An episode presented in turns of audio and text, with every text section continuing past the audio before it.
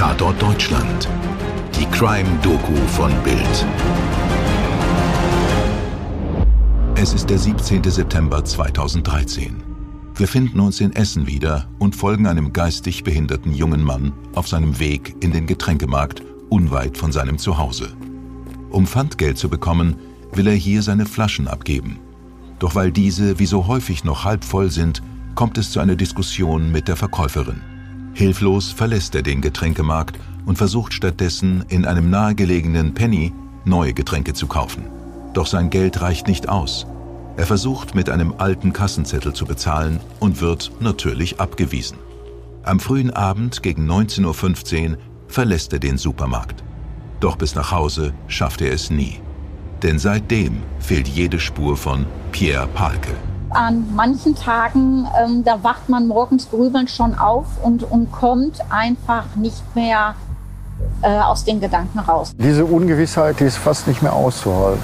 Die Sorge immer noch zu glauben, vielleicht lebt mein Kind noch, wird seit Jahren gefangen gehalten. Und ich glaube, das ist was viel mehr zermürbt als vielleicht eine ja, grausame Gewissheit. Klar gibt es Tage, wo ich nicht dran denke, aber es gibt keinen Monat, wo ich jetzt mal gar nicht dran denken würde. Wie ist es möglich, dass ein junger Mann mitten in Essen am helllichten Tag während des Einkaufens vermutlich von einem Supermarktparkplatz verschwindet? Wie kann es sein, dass sich bis heute bei der Polizei kein Zeuge gemeldet hat, der wirklich weiß, was mit Pierre Palke geschehen ist?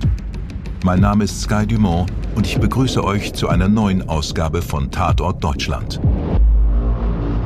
Wer war Pierre Palke? Ein 21-jähriger blonder junger Mann mit einem ansteckenden, freundlichen Lächeln. Er liebt Autos und sucht Nähe zu anderen Menschen. Doch viele verstehen ihn nicht, denn er war schon immer anders. Anders als die anderen. Der kleine Pierre kommt als Frühchen zur Welt.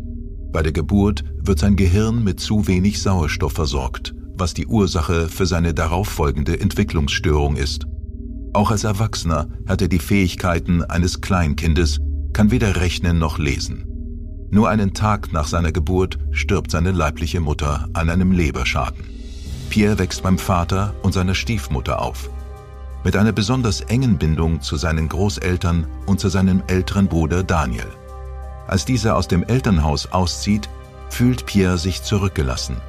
Aus Angst vor Einsamkeit zieht der junge Mann im Jahr 2012 in ein Wohnheim für Menschen mit Behinderungen. Nach nicht einmal einem Jahr dort verschwindet der hilflose Pierre spurlos. Der Fall erschüttert große Teile des Ruhrgebietes und darüber hinaus. Auch in der Essener Bildredaktion kann man sich noch genau an den Fall erinnern. In einem Konferenzraum reicht das Team, bestehend aus mehreren erfahrenen Reportern, zahlreiche alte Titelblätter zum Thema Pierre Palke herum. Pierre auf Parkplatz verschwunden. Angst um vermissten Pierre. Spur führt ins Rotlichtviertel von Amsterdam. Allen voran Chefreporter Frank Schneider kümmert sich um den tragischen Fall. Der großgewachsene Brillenträger stand in engem Austausch mit der Familie des Vermissten und hat deshalb ein besonderes Verständnis für dessen Situation. Hier ist es eben so, dass ein Erwachsener verschwunden ist, der aber das geistige Niveau eines Kindes hat und wirklich als hilflos gilt und die Familie sich deshalb auch von Anfang an große Sorgen gemacht und es war sehr schnell klar, der ist nicht freiwillig weg. Diese Familie hat schon so viel Schicksal erlebt, so viel Elend erlebt. Jetzt muss denen das auch noch widerfahren. Das hat einen, muss man sagen, auch als Reporter natürlich nicht kalt gelassen. Das Polizeipräsidium in Essen. Hier ist Frank Schneider mit Ralf Menkhorst verabredet. Corona-konform begrüßt der Kriminalhauptkommissar den Chefreporter und führt ihn in sein Büro. Seine klaren blauen Augen wirken mitfühlend, als er über den möglichen Zustand des Vermissten aufklärt. Die Hoffnung tatsächlich habe ich, dass Pierre noch leben kann. Das ist nicht ausgeschlossen. Aber es kann im schlimmsten Fall natürlich auch so sein, dass Pierre schon vor längerer Zeit gestorben ist und wir einfach ihn nicht finden können. Ich hoffe immer, dass wir noch mal zu einer Lösung kommen, dass ähm, wir entweder Pierre wiederfinden oder zumindest ein Ergebnis bekommen, ähm, wo wir abschließen können mit der ganzen Geschichte. Der junge Mann lebte zuletzt in Essen-Willendorf in einer Einrichtung für Menschen mit Behinderung. Die Bewohner durften sich auch außerhalb frei bewegen. Frank Schneider geht den Weg vom Wohnheim zum Getränkemarkt entlang. Eine der letzten Stationen von Pierre Palke. Diesen Weg, nur 200 Meter vom Behindertenwohnheim in Essen entfernt, ging Pierre Palke eigentlich jeden Tag. Er wollte hier zu dem Getränkemarkt, auch am Tag seines Verschwindens. Die Bilder der Überwachungskamera zeigen die letzten Aufnahmen des lebenden Pierre. Ein schmächtiger Mann in Jeans und cremefarbenen Pulli mit schwarzen Streifen an den Ärmeln. Er irrt etwas hilflos durch den Laden. Auch im Kommissariat sind die wichtigsten Ausschnitte des Videos in Papierform ausgedruckt in den Akten zu finden. Ralf Menkhorst zeigt auf eines der schwarz-weißen, leicht verschwommenen Bilder vor ihm. Das sind Bilder, die ihn da nochmal zeigen, auch in seiner typischen Art wie er sich bewegt hat, ähm, auch seine Bekleidung, ähm, die wir dort sehen, die letzten Anhaltspunkte von ihm. Piers Weg führte ihn schließlich zu einem Penny, bei dem er versuchte, sich neue Getränke zu kaufen, ohne Erfolg. Niedergeschlagen verließ er den Supermarkt zwischen 19.15 Uhr und 20 Uhr. Was danach geschah, ist bis heute ein Rätsel. Frank Schneider und Ralf Menkhorst stehen sich vor dem genannten Supermarkt gegenüber, während der Bildreporter Piers Ausgangslage zusammenfasst. Er hat diesen Laden dort durch die Tür verlassen. Da ist die Ausfahrt Richtung Autobahn. Dann könnte also theoretisch sein, wir stehen genau an der Stelle, wo er möglicherweise auf den Täter getroffen ist. Auch der ehemalige Leiter der Ermittlungen stimmt dieser Annahme zu, während er sich auf dem Parkplatz umsieht. Das könnte tatsächlich so sein. Also wir sehen hier einen Bereich ja auch ähm, ein Industriegebiet. Hier sind verschiedene Geschäfte. Hier fahren auch verschiedene Fahrzeuge auf diesem Parkplatz ähm, und verlassen ihn wieder. Und ähm, ja, hier kann alles passiert sein. Der Fall wird von der Polizei Essen wie der eines Kindes behandelt. Durch seine Behinderung war Pierre genauso leicht zu beeinflussen. Ist er womöglich in ein fremdes Auto gestiegen? Ralf Menkhorst ist sich sicher, dass an dieser Theorie etwas dran sein könnte. Grundsätzlich war Pierre ähm, begeistert von Autos und ähm, hat sich auch im Heim gerne solche Sachen belohnen lassen. Also es war so eine, eine Geste dort, dass wenn was, etwas gut gelaufen ist oder besonders gut gelaufen ist, dass er dann ähm, mit einem Auto mitfahren durfte und das fand er immer toll. Und insofern ist das natürlich auch ein Einfallstor gewesen für einen Täter. Wie die Presse über den Fall erfahren hat, weiß Frank Schneider noch ganz genau. Wir haben sehr schnell davon erfahren, weil die Familie so einen Tag danach schon selber Suchplakate aufgehangen hat äh, mit ihren Handynummern. Dadurch hatten wir sehr, sehr schnell Kontakt zur Familie. Ähm, auch der Kontakt zur Essener Polizei ist hier bei uns sehr vertrauensvoll und gut. Und deswegen haben wir auch sehr schnell Kontakt zur Polizei aufgenommen. Und dort war die Sorge auch sofort sehr groß. Es wurde umgehend gehandelt. Die Polizei bildete sofort eine Ermittlungskommission und schickte Suchtruppen in jeden Teil der Stadt. Krankenhäuser, öffentliche Verkehrsmittel und Taxiunternehmen wurden kontaktiert und auch das Waldgebiet unweit des besagten Penny wurde mit Hochdruck durchkämmt. Hauptkommissar Ralf Menkhorst erklärt, auf welche außergewöhnlichen Methoden die Polizei Essen damals zurückgegriffen hat. Nachdem wir sämtliche Suchmaßnahmen und Befragungen im näheren Umfeld ähm, erfolglos beenden mussten, haben wir weiter überlegt, ähm, wo er sein könnte. Äh, es gibt die Möglichkeit halt mit Suchhunden jemanden aufzufinden bzw. dessen Spur zu verfolgen. Das haben wir in diesem Fall auch mit den sogenannten Man-Trailer-Hunden gemacht. Und dann sind wir im Grunde ohne eine, eine Richtung losgegangen und waren dann sehr überrascht, wo diese Hunde uns hingeführt haben. Anfang Oktober 2013 folgt nach bereits monatelanger Suche endlich ein Durchbruch. Man-Trailer-Hunde, die gezielt nach vermissten Personen suchen, führen die Ermittler zu einem Auto und einer Wohnung ganz in der Nähe von Piers Wohnheim. Und sowohl der Halter des Fahrzeugs als auch der Mieter der Wohnung sind wegen sexuellen Missbrauchs vorbestraft. Wir haben aufwendig ähm, versucht, auch in der Wohnung Spurensuche zu betreiben und Hinweise zu finden, ob es eine Verbindung gegeben hat. Das konnten wir so aber nie ähm, nachvollziehen und entsprechend keine Beweislage schaffen, die dazu geführt hat, dass der Mann dringend tatverdächtig gewesen sein könnte. So Hauptkommissar Ralf Menkos zu Bildreporter Frank Schneider. Aber ausschließen kann man das auch nicht.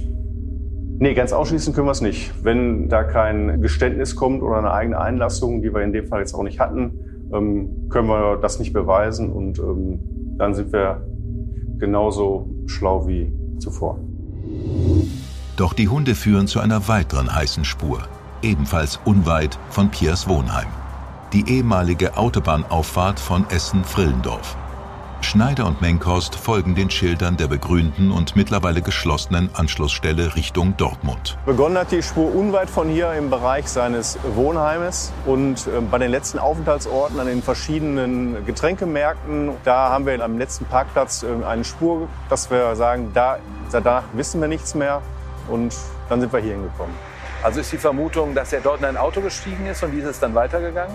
Genau wissen wir es natürlich nicht, aber letztlich müssen wir davon ausgehen, dass er mit einem Auto, wie auch immer, ein Pkw, ein Lkw, auf diese Autobahn gekommen ist und eine Fortbewegung zu Fuß scheidet im Grunde aus.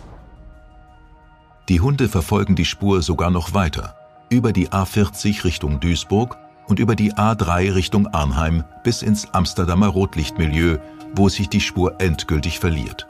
Bei solchen Suchen wird natürlich nicht eine ganze Autobahnstrecke über hunderte Kilometer erschnüffelt.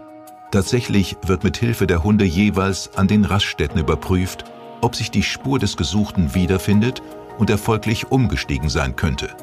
Wegen der Spur nach Holland keimt der schreckliche Verdacht auf, dass Pierre von Menschenhändlern verschleppt oder gar zur Prostitution gezwungen worden sein könnte. Auch hier ermittelte die Polizei. Wir hatten einen, einen Bereich in Amsterdam, wo wir gedacht haben, dort könnte er oder dort wird er gewesen sein. Wir haben auch dort ähm, Hinweise versucht zu bekommen und die Niederländer haben auch eigene Ermittlungen angestellt. Letztlich konnten die uns aber auch nicht am Ende eine, eine heiße Spur bringen und äh, wir haben kein Lebenszeichen von Pierre in den Niederlanden finden können. Auch Pierres Familie war in der holländischen Metropole vor Ort, um ihren geliebten Sohn zu suchen. Frank Palke, einem schlanken Mann mit schneeweißem Haar, sind die an den nervenzehrenden Jahre ins Gesicht geschrieben. Seine Frau Manuela Palke-Lischka steht ihm zur Seite und schaut liebevoll zu ihm hoch, während er von der verzweifelten Suche nach Pierre berichtet. Wir waren ja auch in Amsterdam und wir haben alles getan. Wir waren, äh, wir, haben, wir waren im Rotlichtmilieu, wir waren überall. Wir haben Bilder als Plakate verteilt und haben auch die Prostituierten und alle anderen befragt, aber keiner konnte uns was sagen. Ja, und die Angst ist ganz klar, dass er da gegen seinen Willen festgehalten wurde. Alle Spuren, soweit sie auch führten, mündeten im Nichts. Allen Hinweisen wurde nachgegangen, doch der Fall bleibt ungeklärt und ist bis heute eine der rätselhaftesten Cold Cases Deutschlands. Was bleibt, ist die Ungewissheit. Frank Schneider kann nachvollziehen, warum diese sogar schlimmer sein kann, als einen geliebten Menschen zu verlieren. Ich habe immer die Erfahrung gemacht, wenn jemand ermordet wird, ist das was ganz Grauenhaftes und Schreckliches. Aber die Menschen haben irgendwann die Chance, mit ihrer Trauer zu beginnen, weil sie wissen dann, was passiert ist, spätestens im Prozess. So brutal auch manchmal die Details sind, aber die Familien haben irgendwann einen Punkt, wo sie mit ihrer Trauer und Verarbeitung beginnen können.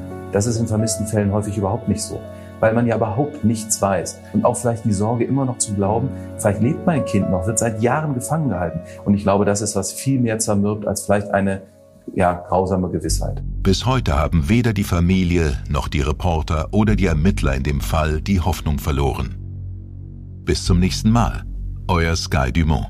Ach ja, Piers Vater hat an alle, die diesen Podcast hören, eine Bitte. Wenn jemand weiß, wo Pierre steckt, bitte äh, sagen Sie, wo Pierre steckt. Auch wenn Pierre nicht mehr leben sollte. Bitte die brauchen der Polizei ja nur einen anonymen Tipp geben. Das würde ja schon reichen. Pierre Palke ist ein 1,75 Meter großer, schlanker Mann. Er hat blonde Haare und blaue Augen. Er trug am genannten Tag einen cremefarbenen Pulli mit schwarzen Streifen an den Ärmeln und Aufdruck auf der linken vorderen Seite. Dazu ein dunkles T-Shirt mit gelbem Aufdruck, weiße Turnschuhe mit Klettverschluss. Dabei hatte er außerdem einen hellblauen Rucksack mit breitem Riemen. Ist jemandem um den Parkplatz des Penny-Supermarktes in Essen-Frillendorf etwas Ungewöhnliches aufgefallen? Oder hat jemand gesehen, wie ein wehrloser junger Mann in ein Auto eingestiegen ist und weggefahren wurde? Wer hat am 17. September 2013 oder in den Tagen danach in oder auf dem Weg in die Niederlande, speziell in Amsterdam, Beobachtungen gemacht, die möglicherweise mit dem Verschwinden Pierre Palkes in Zusammenhang stehen könnten? Ob Täter, Mitwisser oder Zeugen, jeder Hinweis, der zur Aufklärung der Tat führt, kann helfen. Die Eltern und Großeltern von Pierre zahlen für sachdienliche Hinweise eine zusätzliche Belohnung in Höhe von 15.000 Euro. Wenn Sie etwas wissen, helfen Sie, den Cold Case nach acht langen Jahren aufzuklären. Wenden Sie sich bitte an die Polizei Essen. Tatort Deutschland ist eine Produktion aus den WakeWord Studios. Projektleitung Simone Terbrack. Produktion Fabian Scheffler. Drehbuch Nadja Goldhammer. Redaktion Bild Frank Schneider und Stefan Netzeband. Dir hat diese Folge von Tatort Deutschland gefallen? Du bekommst von True Crime einfach nicht genug. Dann hör jetzt in unsere weiteren Folgen rein. Hier warten mehr als 200 spannende Fälle auf dich, wie das Verschwinden von Rebecca Reusch, der Prozess gegen O.J. Simpson oder die Entführung von Ursula Herrmann. Wir hören uns bei Tatort Deutschland.